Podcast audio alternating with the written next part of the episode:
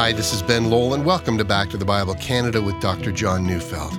Well, we're continuing our series, Why Follow Jesus, today. So let's turn in our Bibles to John chapter 6, verses 52 to 59, as Dr. Neufeld brings us a message entitled, The Atoning Work of Jesus.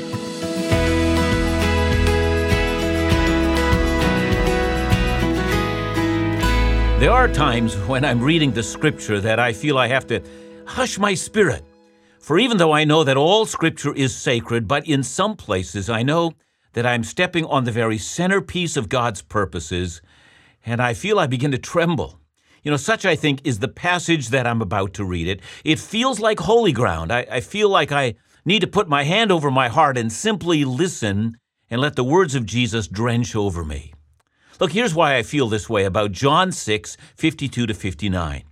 This passage is about ground zero in terms of my salvation. And if you know Christ, it's about your salvation as well.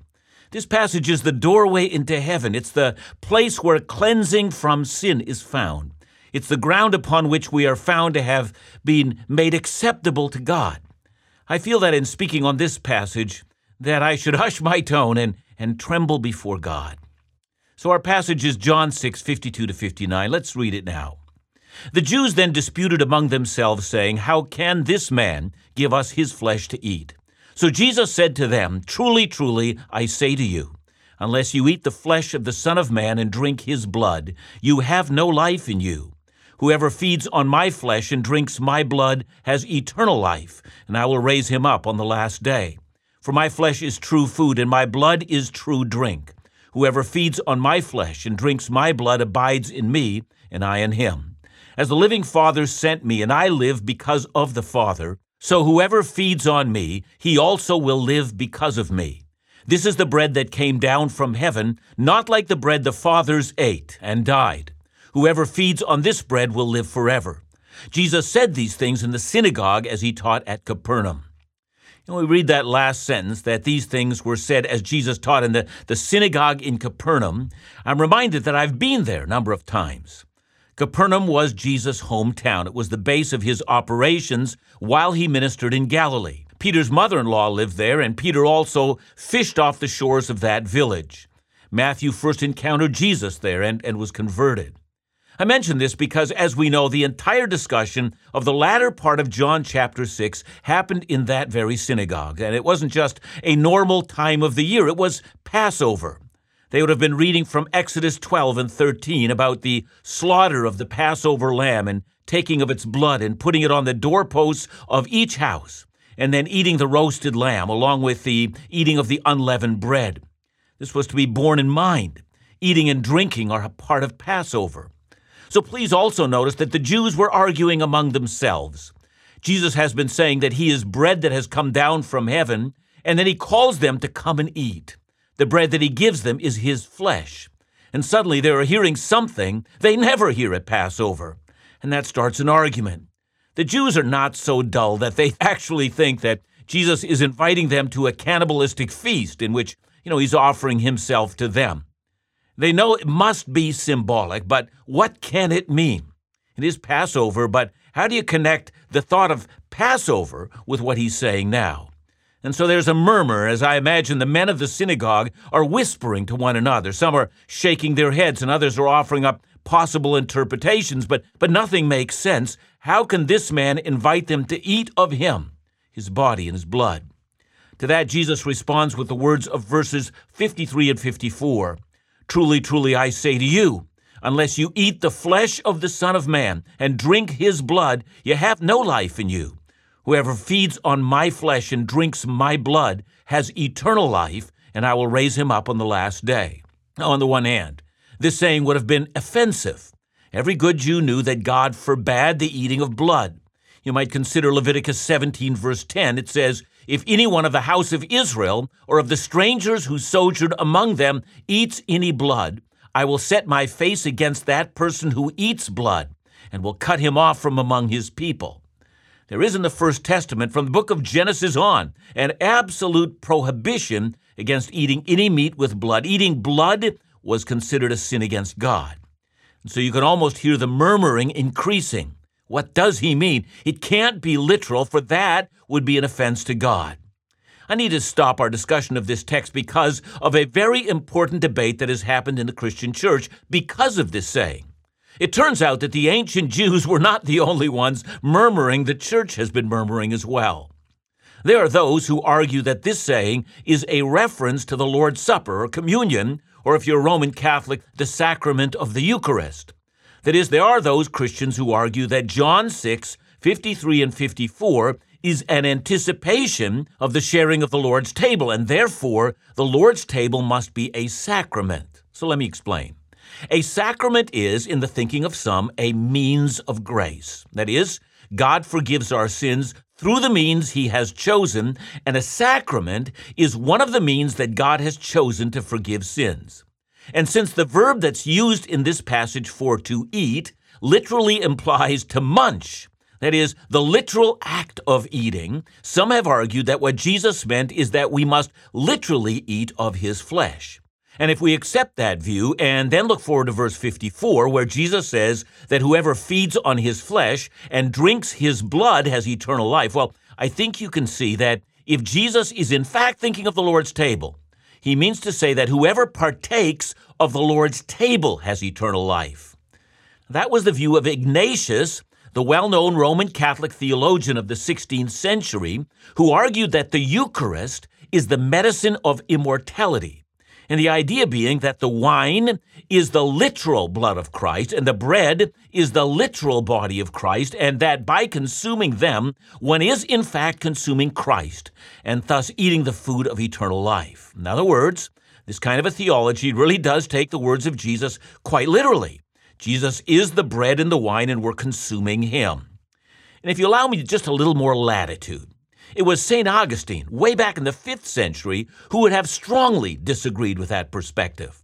He said, Believe and you have eaten. In other words, Augustine believed that the passage was never to be taken literally, but that eating and drinking of Jesus was a metaphor for believing in Jesus. And of course, as we've already seen, that's exactly what Jesus has been saying. Back in verse 47, we've read Jesus saying, Truly, truly, I say to you, whoever believes has eternal life.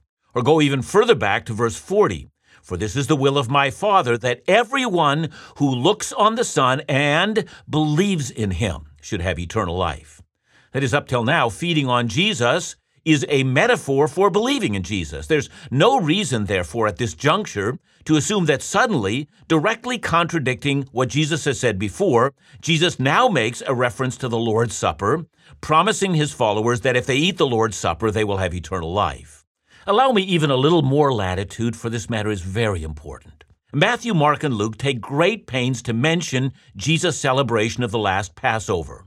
There in those three Gospels, that is in Matthew, Mark, and Luke. They tell us that Jesus instituted the celebration of the Lord's Supper, a supper that all Christians have continued to celebrate because Jesus told us to never stop celebrating this until he returns. But John is the only gospel that doesn't mention the Lord's Supper. Yeah, it's true that from John 13 all the way through to John 17, five chapters, John describes what Jesus taught his disciples on that night. But John is the only gospel that does not mention the actual eating of the Lord's Supper. The Lord's Supper is missing in the Gospel of John. And so it seems unlikely to me that this in John chapter 6 would be a veiled reference to the Lord's Supper. No, no. Jesus did not teach that he would be physically materialized in the bread and the wine, and from then on, the church would for all time be partaking of his actual flesh and blood in the supper. No, to argue for that is simply not in the Bible, never mind in the book of John. Well, then, if that's so, then what does Jesus mean when he says, Unless you drink of his blood and eat of his flesh, you'll never have eternal life? Well, in order to answer that, let me take you back to what I said earlier. According to Leviticus 17, verse 10, any one of the Israelites who ate meat with blood in it would be cut off from the people of Israel. God would set his face against that person. Now to Leviticus 17, verse 11, which is the, the very next verse. That verse tells us why Israel was forbidden from eating blood. For the life of the flesh is in the blood, and I have given it for you on the altar to make atonement for your souls, For it is the blood that makes atonement by the life. You know, when an animal was sacrificed, its blood was poured onto the altar. And that act reminded Israel that without the shedding of blood, there, there is no forgiveness of sins. God doesn't just forgive sins, He demands an accounting for sin. He demands justice. He demands that the soul that sins should die. But here at the altar, God promises that He will provide a substitute. Blood will be spilt on behalf of God's sinning people. Atonement will have to be made.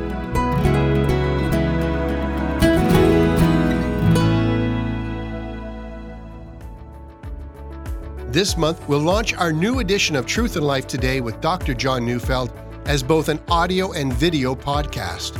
Our first episode, Dr. Neufeld will respond to the many questions believers and non believers have regarding the relevance and importance of Easter the trials, the torments, the crucifixion, ultimate death and resurrection, critical questions authored by you, our listeners and viewers. And Monday, April 15th, Dr. Neufeld welcomes special guest, pastor, and recognized theologian Dr. Darrell Johnson. This will be a deep and surprisingly candid discussion about the necessity and circumstances of Easter. So make sure to join us online at backtothebible.ca or by subscribing to the Back to the Bible Canada YouTube channel, podcast, or mobile application. For more information or to support the ministries of Back to the Bible Canada, call us at 1 800 663 2425 or visit backtothebible.ca.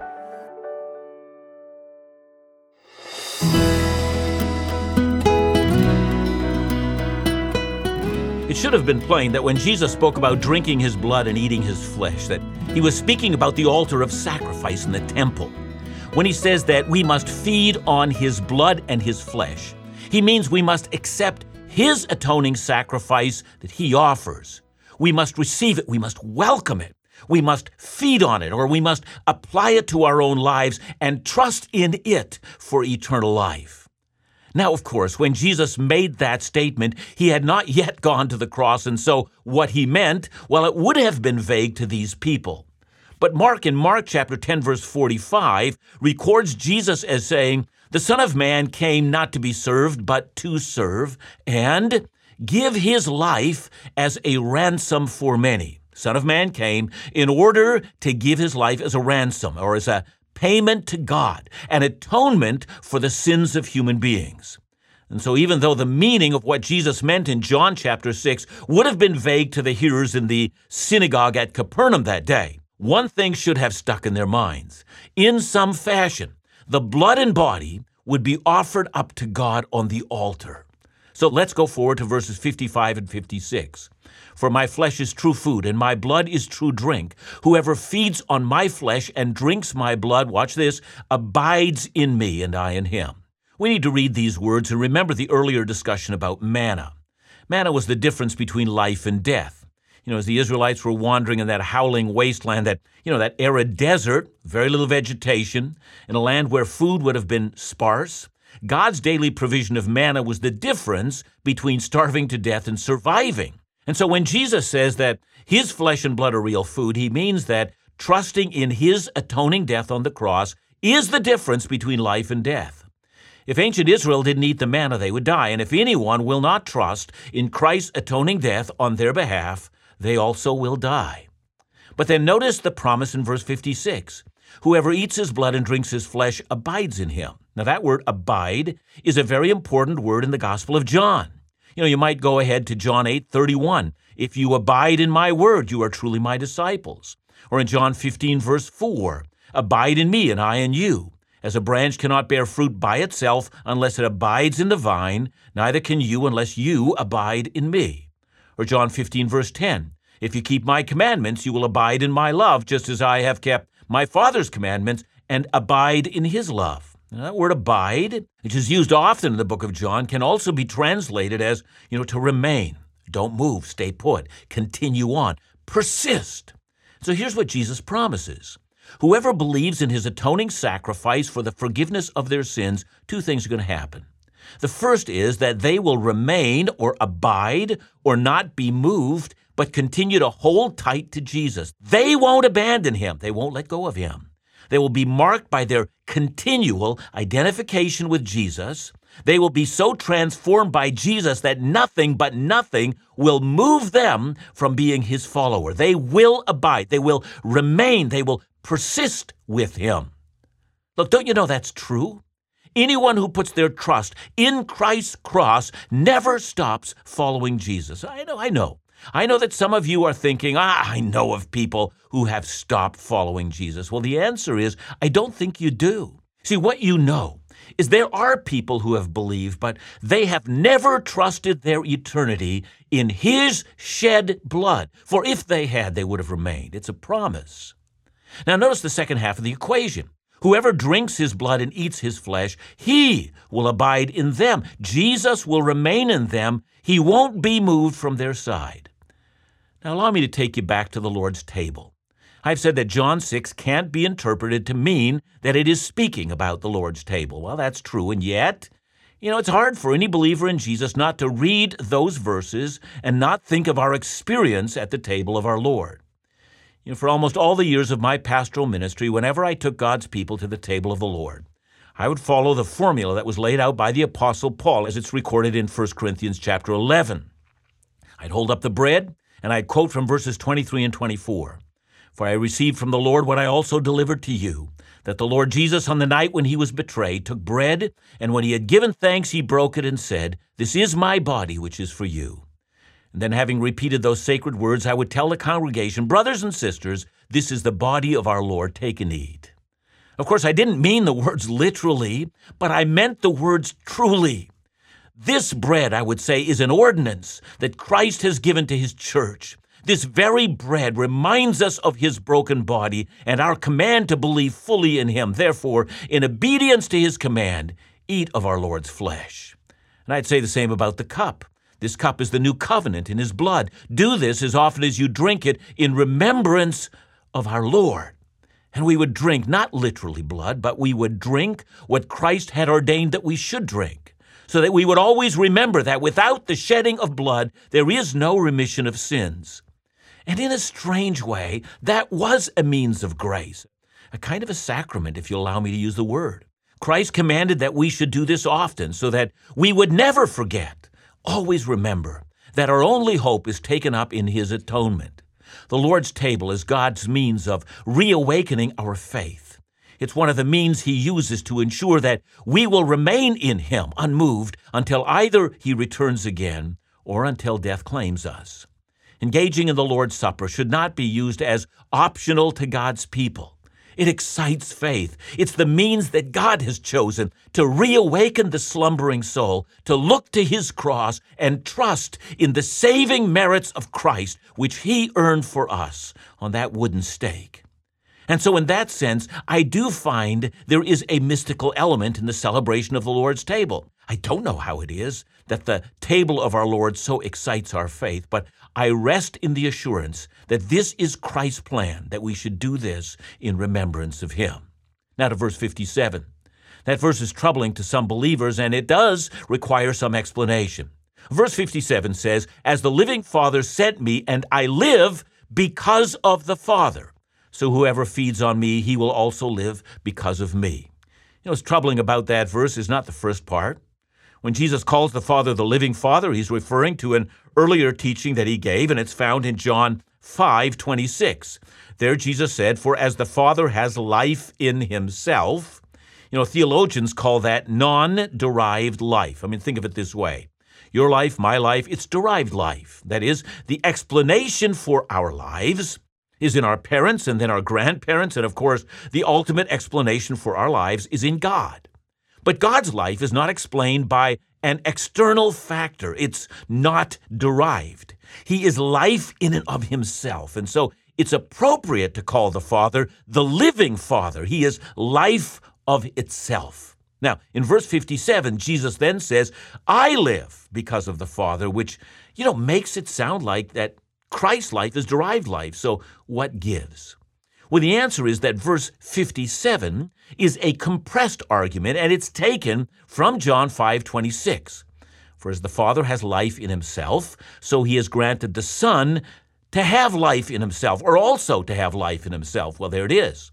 the Son has non derived life, just like the Father. But how can the Father grant the Son to have non derived life? I mean, I hope again you see the potential problem. Ah, but here a bit of explanation is required. When the life of God is called life in itself, or as we've said, non derived life, I mean, this fact is not given to us simply so that we might have a theological conversation. God's non derived life gives life to others, and that's the point here. The Father has authorized the Son. Doesn't mean that the Father created the Son, but rather that the Father authorized the Son also to give his non derived life to others. So, how can any believer be certain, given that our life is fleeting and that it often seems to hang by a thread, that we will live eternally? Well, we know that we live eternally because we feed on the one whose life is non derived, who has received authorization from the Father that he should give his life to us. That's what it means to feed on his life. And that's why this is sacred ground. The body of our Lord Jesus Christ was broken for us on the cross. The blood of Christ was shed for us as it drained down on the cross. And we, as we feed on that truth, as we believe in Him, or as we believe in His atoning death on our behalf on the cross. In consequence, the Father has come to the Son and says, I authorize you, give life to all who believe. Tremble and wonder, fellow believer. This is the source of your life.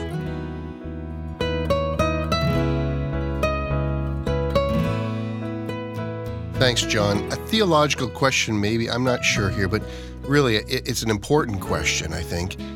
Would it be true to say that you need to believe in the substitutionary atonement of Christ in order to be saved?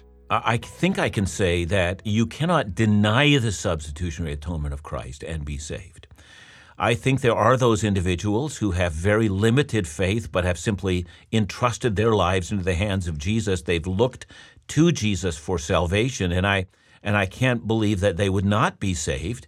But I think as one learns and grows and recognizes what Christ has done for us in the cross, I would think that it is a mark of those who are genuinely saved that immediately upon hearing the atoning work of Christ would find their hearts rejoicing. I think rejection would say that we're not a part of the people of God. Thanks so much, John. Remember to join us here tomorrow as we continue our series, Why Follow Jesus, right here on Back to the Bible Canada, where we teach the Bible.